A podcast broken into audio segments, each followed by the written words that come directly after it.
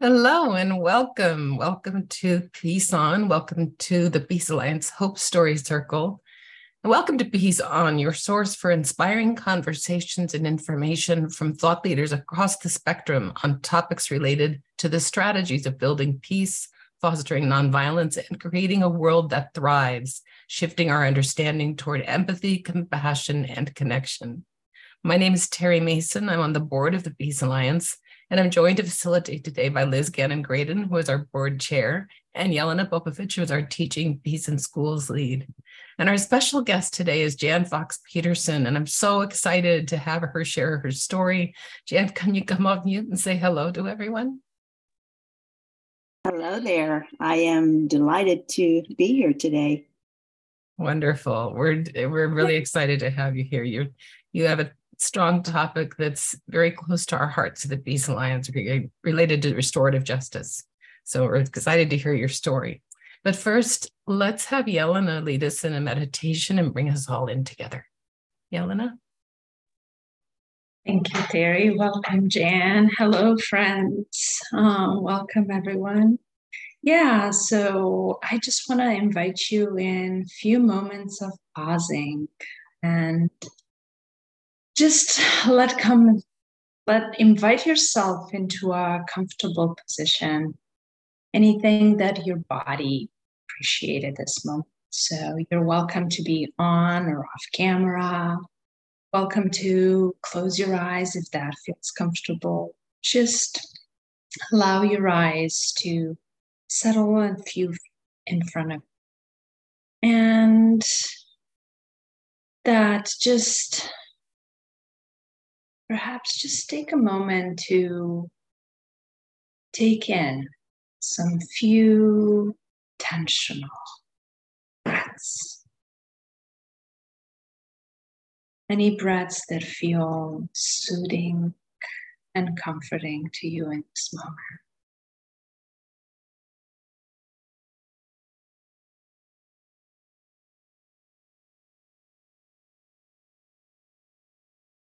And if breath is not accessible to you, just feeling soles of your feet.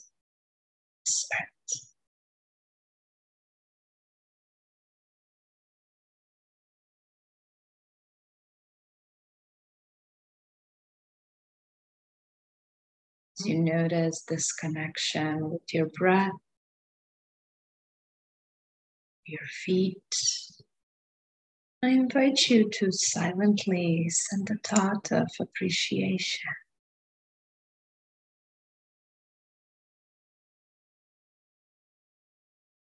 Just a sincere thank you.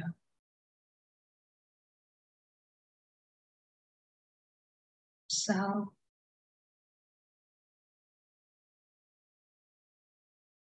space Hope Story Circle, providing time and space, all to join in this community.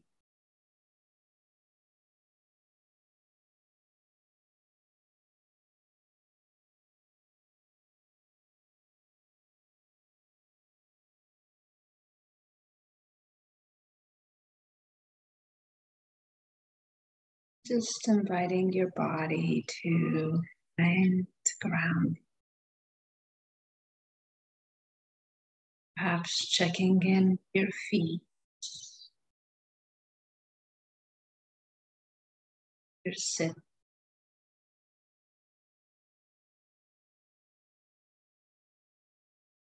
Shoulders.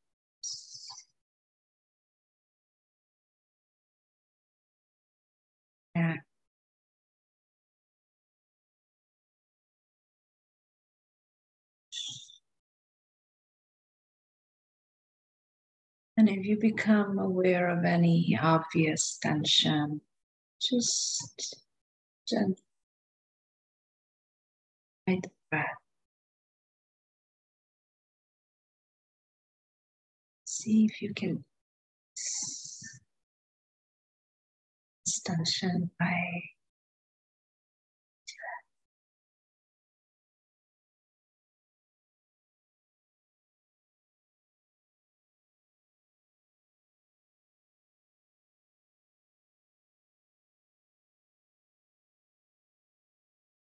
Allowing your body to let go.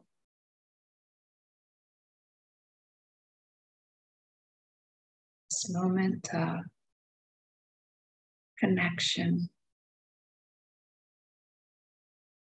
and pause.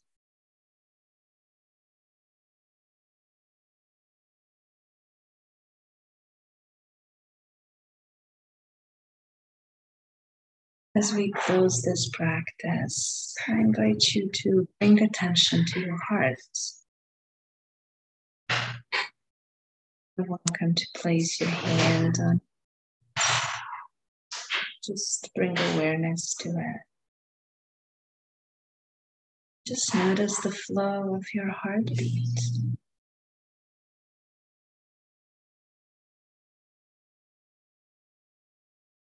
As you inhale, breathing in kindness. As you exhale, letting any tension, any anxiety, let go. Greeting each breath with kindness and care.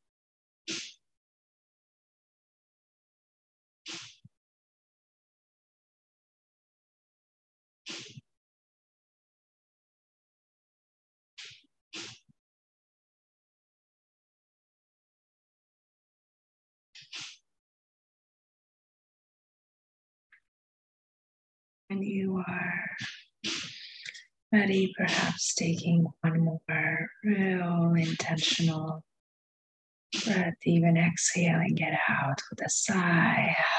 Already. Coming back, flickering your eyes open if they were closed, welcoming this day, this moment, this community.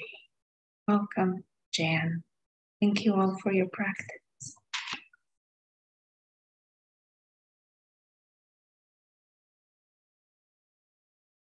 Thank you so much for guiding us into that meditation. That was really sweet. So, thank you. So, I guess it's time for me to jump into my story. Is that what's next on the agenda? Well, um, I'm going to start from uh, the beginning. I'm going to keep that part short, but it's an important part of the story. Um, I was the youngest of three children. My brother and sister are four and two years older than me, and our parents were 16 and 17 when they were pregnant with my brother. And so the first six years of my life was very idyllic because we lived with my grandmother and my grandfather and my parents and my brother and sister. And I called my grandfather, dad, and my grandmother, mother, because for me, my grandmother was my primary attachment. She um, was my warm blanket, she was my nurturer. I am not sure. I think my mother was so young and she um, had these two other children to take care of, and my attachment was with my grandmother. And my memory of her is she just oozed warmth and grace. Um, never heard her raise her voice. Um, she just was quite a lovely lady. And for me, the sad thing that happened is that when I was sick, she developed ovarian cancer and um, passed shortly. We were Christian Science at the time, and I don't know if you know much about that religion, but um, we didn't really seek out the counsel of doctors that much. It was more a focus of mind over matter. But anyway, the, the thing that was so difficult about that is that um, nobody in my family, and even in those times, hardly knew what to do with grief, and especially a grieving little girl. And um, there was some traumatic events that happened. I, I watched her suffer in pain with as this cancer was just wreaking havoc through her body, and um, it was just very, very scary. And then just even the way that she passed.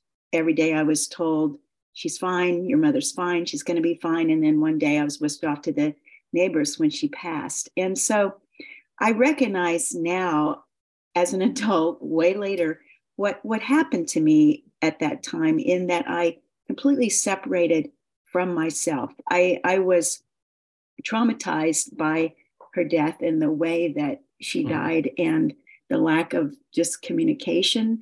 And none of this is to blame anyone from my family. I am thankful for my family. It's if I could erase the word blame and shame from our vocabulary, I absolutely would. It was just, it was the times, and people had a lot going on in their lives. And so this little girl was just kind of, um, I would say, pushed to the side in many ways. And I, I just, what happened was I went to school and I just refused to talk. I went um, mute. And so much so that they had a speech language pathologist meet with me and assess whether I could talk or not. And so I went through pretty much my whole elementary, middle to high school years not speaking to adults at all. I had some friends, I, I looked the part that I was doing okay. I, you know, I, I liked school. I, I didn't attend very much, but I kept up with my grades and papers. But I was basically completely on my own without a real village or community of support. Um, I was fortunate in that I had a couple very best friends that were just amazing humans. So it was really my friends that propped me up through my life. But that led me into just this sense that I do not have a voice and I do not have a voice at all. In fact, I was in an honors um, math class at the time when I first entered junior high or middle school, and the teacher told me, you know what, Janet, it's your job to just sit there, be quiet, and be pretty. Smile and be pretty. I mean, that was the message I I got. Uh, whether it was intended or not, I, I'm not going to judge that. But the message I got is that I do not have a voice, and um, I knew deep down I had a voice, but I really did not know how to discover it. And in fact, when I went to college, then I did not take the speech class until I was a senior in college, and there was a tiny class for people like me who would not speak in front of people. I mean, that was just not my thing. So, fast forward, um, I will say that I, I do have three wonderful, humane, compassionate adult children that I'm very proud of. And my ex and I, their father, and I often say that they turned out to be fabulous despite us. So I, I do want to say that I, I have lived a, a, good life as an adult and looked around to try to find a village of support. And um, we just can't do it on our own. I did not do it well when I was young on my own. I survived, but it was just a matter of survival. But so fast forward into some tragedies that my students or that my children went through, not my students, my children, and some other things that we were dealing with. I was looking around for a career, and that's when I went to school to become a school psychologist.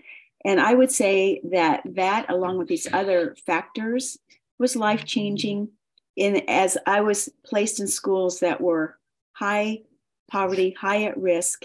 And I just was so concerned that all we're looking at is the surface of behavior. The surface is what's ha- happening when we really need to find out what are the skills missing that are creating barriers from being successful. How has trauma affect affected our students' ability to perform academically and social emotionally in school? So I started looking around for deeper answers, just even for my own life and for those that I served as a school psychologist.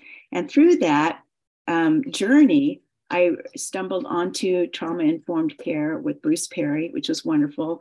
I studied with um, Dr. Ross Greene, an incredible psychologist who has proactive and collaborative solutions.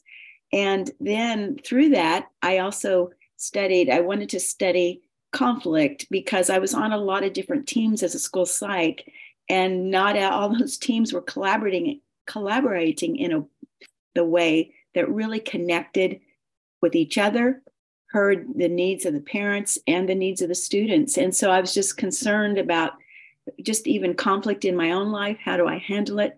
How do I support teams in handling conflict? How do I um, support our students? And so through that, I, I studied dispute resolution and uh, and became as um, a Supreme Court approved dispute resolution provider. But then that wasn't even quite enough. And then that is how I found the body of work, restorative justice in education and restorative practices. And that in itself has absolutely been mind blowing and life altering.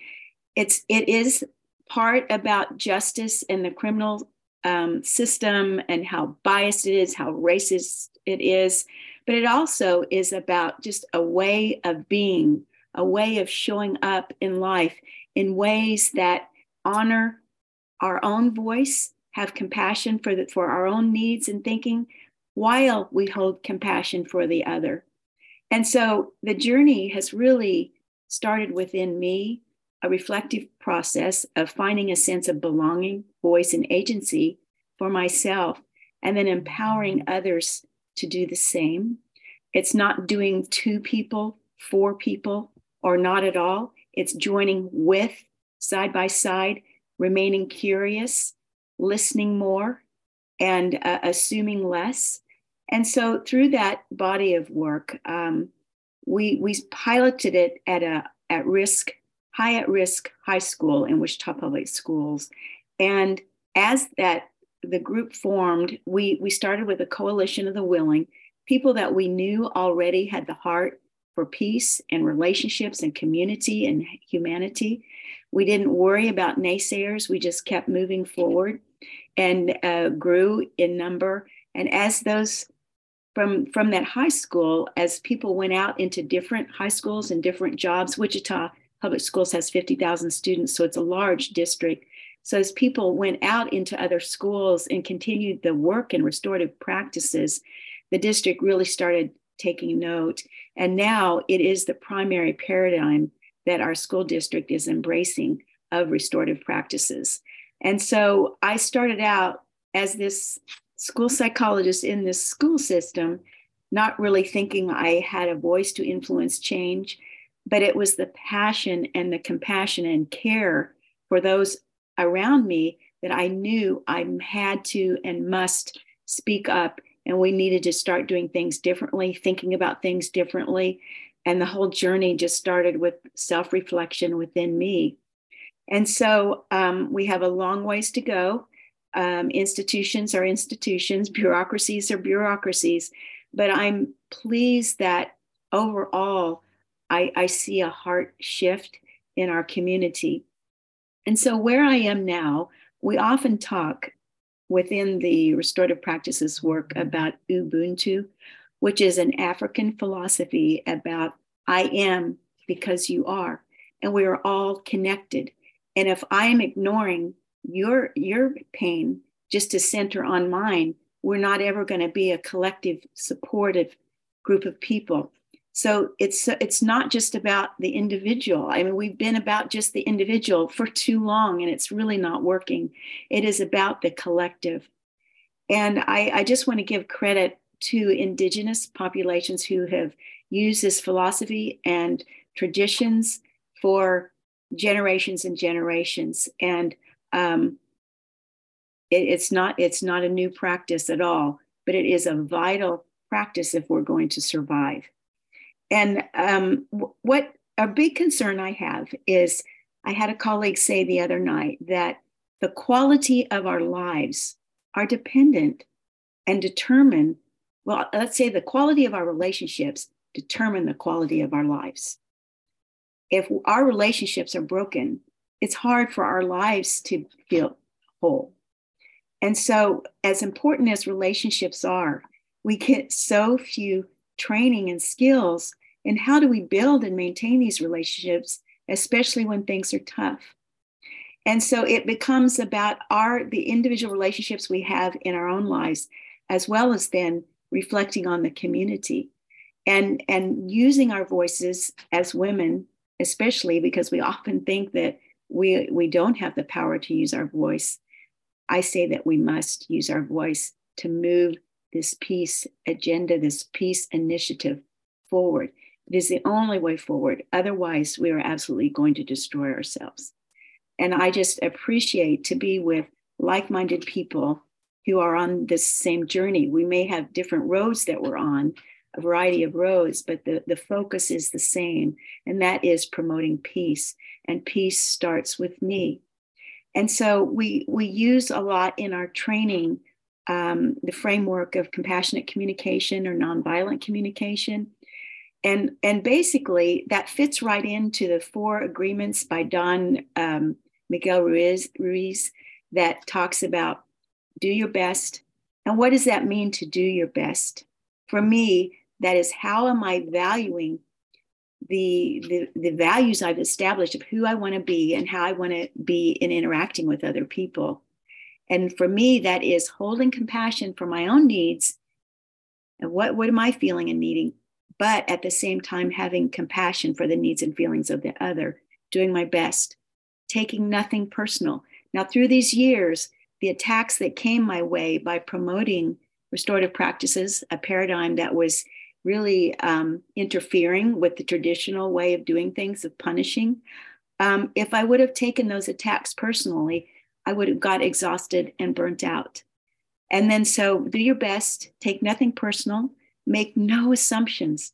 So, just learning to step back from reactionary approaches um, to very responsive and t- intentional approaches are so important. So, take nothing personal, make no assumptions, do your best, and then be impeccable with your word.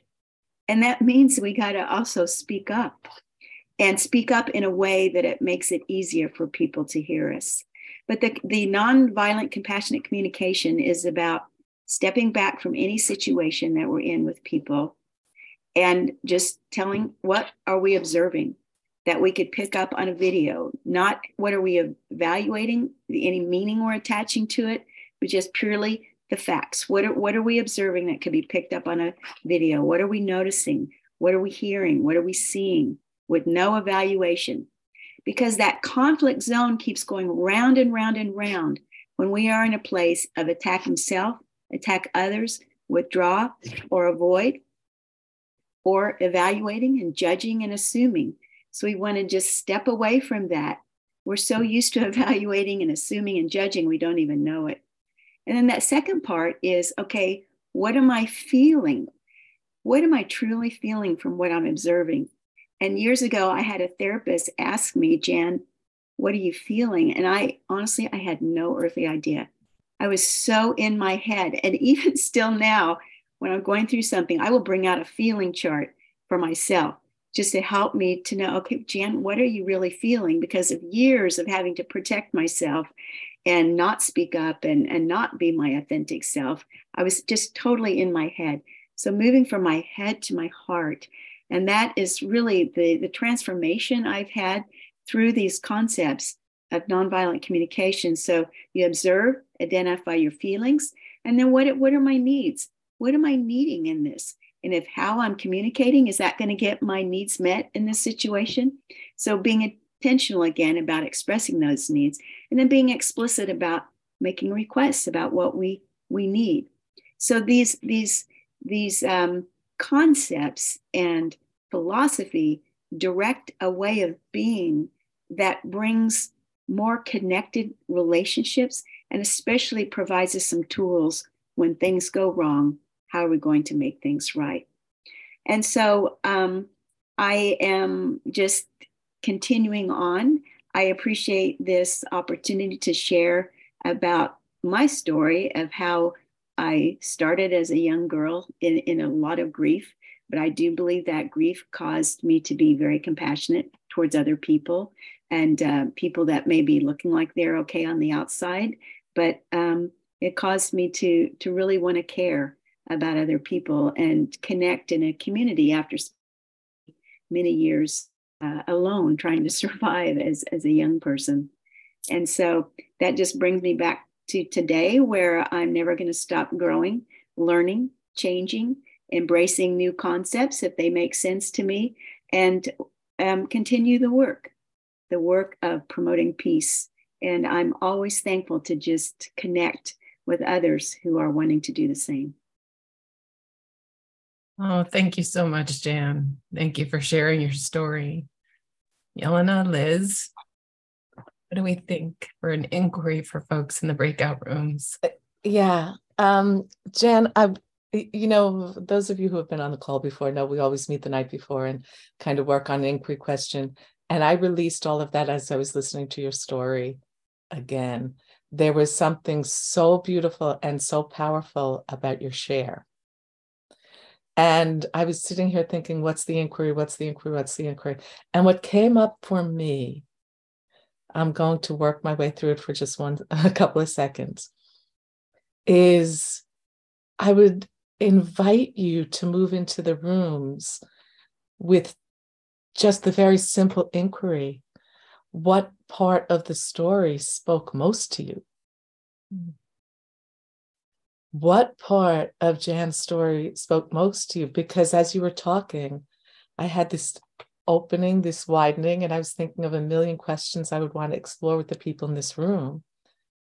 And so, why don't we trust as we move into the rooms what parts spoke for you and what emerges for you as what you could contribute to the collective vision. Maybe that's it, right? What emerges for you. I loved when you talked about a lot of us have done the individual work. And now we're all sitting in this room. How do we want to move forward and how do we want to connect together, maybe? So maybe that's what emerges. Uh, uh you know, what what's the part of the story that touched you most? What did that touch in yourself that you know is either your gift or your strength? What makes you glow? What you have created and how might we work together to further the community that you just talked about the community of peace and connection is that clear enough as a as an inquiry is there anyone who wants clarification i think that's well spoken liz thank you so we're going to go into breakout rooms um, for those of you who have not been with us before We'll be in breakout rooms and think about the thoughts that Liz just opened up based on Jan's story. And our agreements in the rooms are to listen with your heart, to speak with your heart, to say just enough so that others have a chance to share. And if you don't feel inspired to share yourself, then give the gift of listening. And to keep confidentiality, when we come back, we'd love to hear from people and here's what's bubbling up. If you have things to share, questions to ask, but when you come back, don't share someone else's specific personal story. You could speak to the themes, you could share your own, but don't share someone else's personal story because that will be on the podcast. So thank you so much. And I'm going to pause the recording and we're going to go into the breakout rooms for about 15 minutes and then we'll come back together. Well, welcome back, everyone. I see such sweet faces. I'm excited to hear what happened and what's bubbling up for people. Would anybody like to share or ask anything? Feel free to come off mute and join us. Hmm. Carolyn, you're off, you're on mute. I see your mouth moving. I'm suggesting that Judy mention the book we just talked about. Okay. Judy? Uh, well, I was just saying The Four Agreements is one of my favorite books of all time, and I give it away to a lot of, as a gift to a lot of young people. And, uh, uh, and my husband has it next to his bed at night, and we read it sometimes together. Um, and I, it's it's interesting. I just came. I didn't say this in a group, but I was just thinking about it. I just came back from the Amazon and and a very uh, remote uh, Achuar community. And um, it's interesting, they practice the four agreements. I mean, you could see it in the way with each other. And uh, it, it is a, a great teacher. That's all. And so we were talking a little bit about that beyond the sending Carolyn good survival tools for Tahoe. and how to hang clothes. we covered a lot. do they practice, I'm curious, Judy, do they practice the four agreements because they've been exposed to the book or do they oh. practice oh, them just oh, organically? No, they don't read. No, yeah. the, no, they just do it because it works in yeah, their it's community. It's it's it's how they've evolved. But it is interesting. It works within their community, but for many years and still today, with another nation which is paired with them, they might not apply. but within their community, they use those those premises. It's no, out of sheer evolution of getting along and surviving in very uh, challenging conditions. Mm. I think. Yeah. Thank you. Thank you for mm-hmm. sharing that. Mm-hmm. Would anybody else like to share anything that's bubbling up for you right now?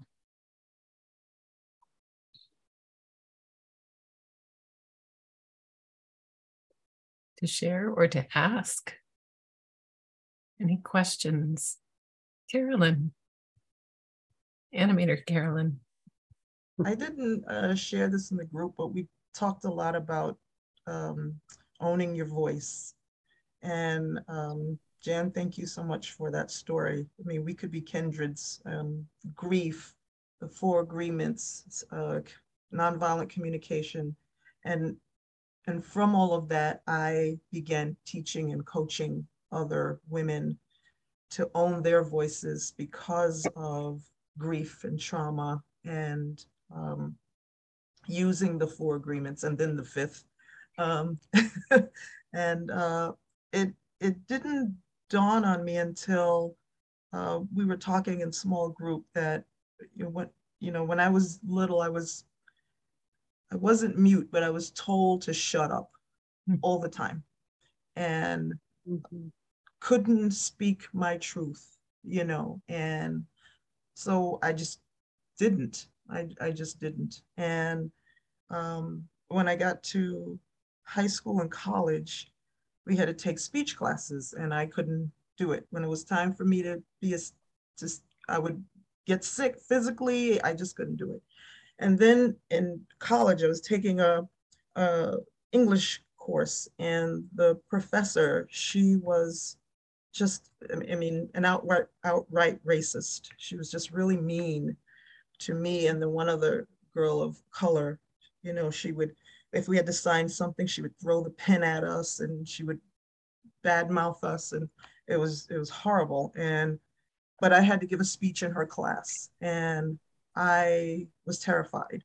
But I went uh, and I researched. I wrote a poem. I and I gave the most incredible speech. And she didn't i mean she she became my best friend if you will um, i got an a in that class and she was saying that you know well we're the experts and we have to kind of yeah. and, and i'm like who is this woman she was a week ago she was just so nasty to me but it's something about you know um, when you can't own your voice you, you go through some sort of trauma, some sort of grief, some sort of life altering experience in order that um, your God, your higher power, whomever will allow that voice to speak through and break through so that it helps others to heal. And that is so powerful. And I'm so grateful that I was allowed to do that. And I'm grateful that you were too, Jan. And thank you for the work you do. Thank you, Carolyn. Carolyn, thank you for sharing that. That's a powerful story. And I, I do relate. I do.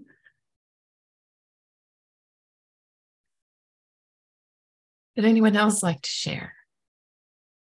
Anything that's bubbling up for you or anything you'd like to ask about?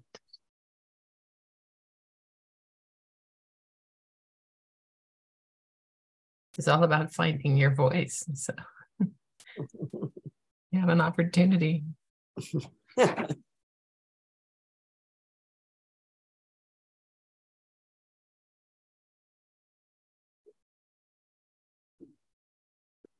Ian, I see your mouth moving, but you're on mute. Ian, did you, are you speaking to us? You need to come off mute. Anna B, you mean? No, I said Ian. Ian. Okay. There you are. there you are.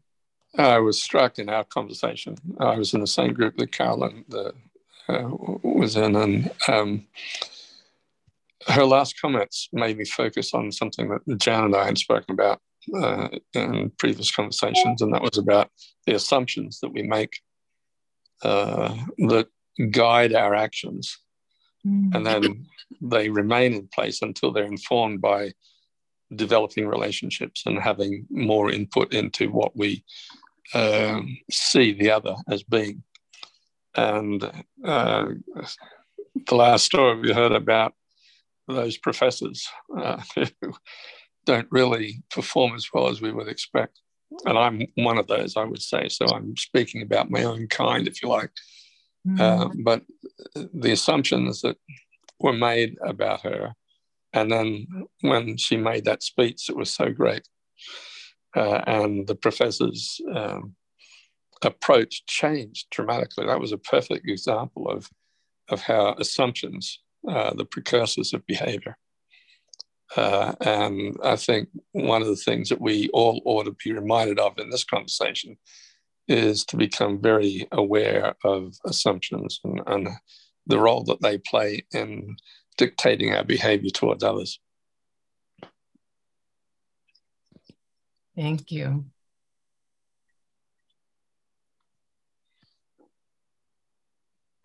Well, we're going to bring a call to a close. I'm going to put some links in the chat. The Hope Story Circles are brought to you by the Peace Alliance, found at peacealliance.org. And our mission is to educate, advocate, and mobilize people into action to transform systems and public policy toward a culture of peace.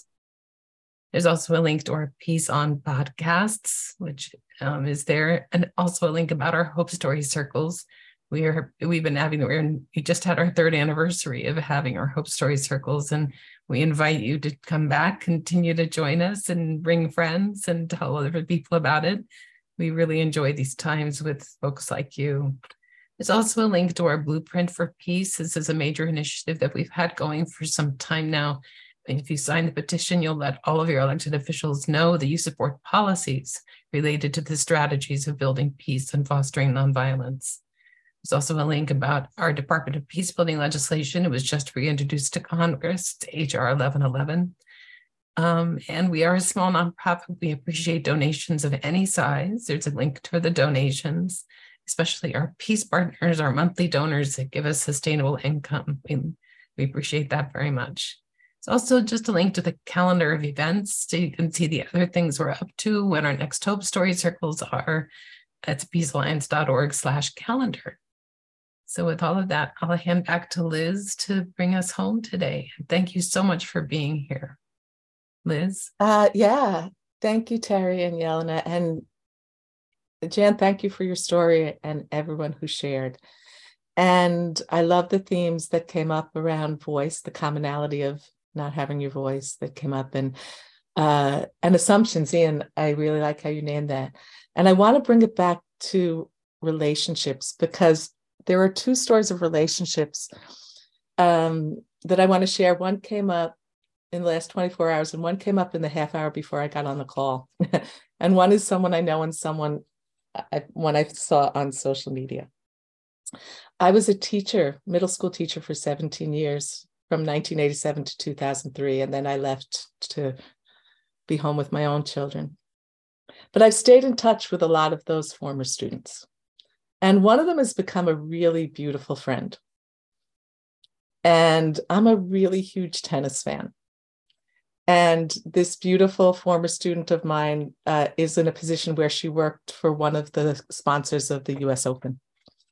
And she said to me a few years ago, Do you want to come sit in my box courtside to watch, if any of you know tennis, Rafael Nadal play tennis? And I said, Yes, because he's my favorite player.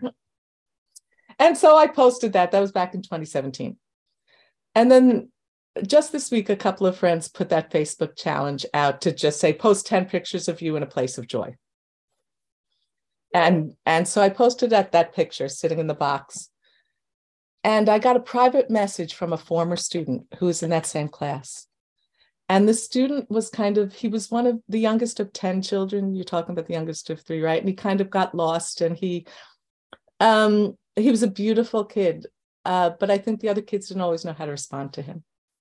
And he sent me a note and said, Is that so and so? And said the name of the person. And I said, It is. He said, She was the kindest person to me at school.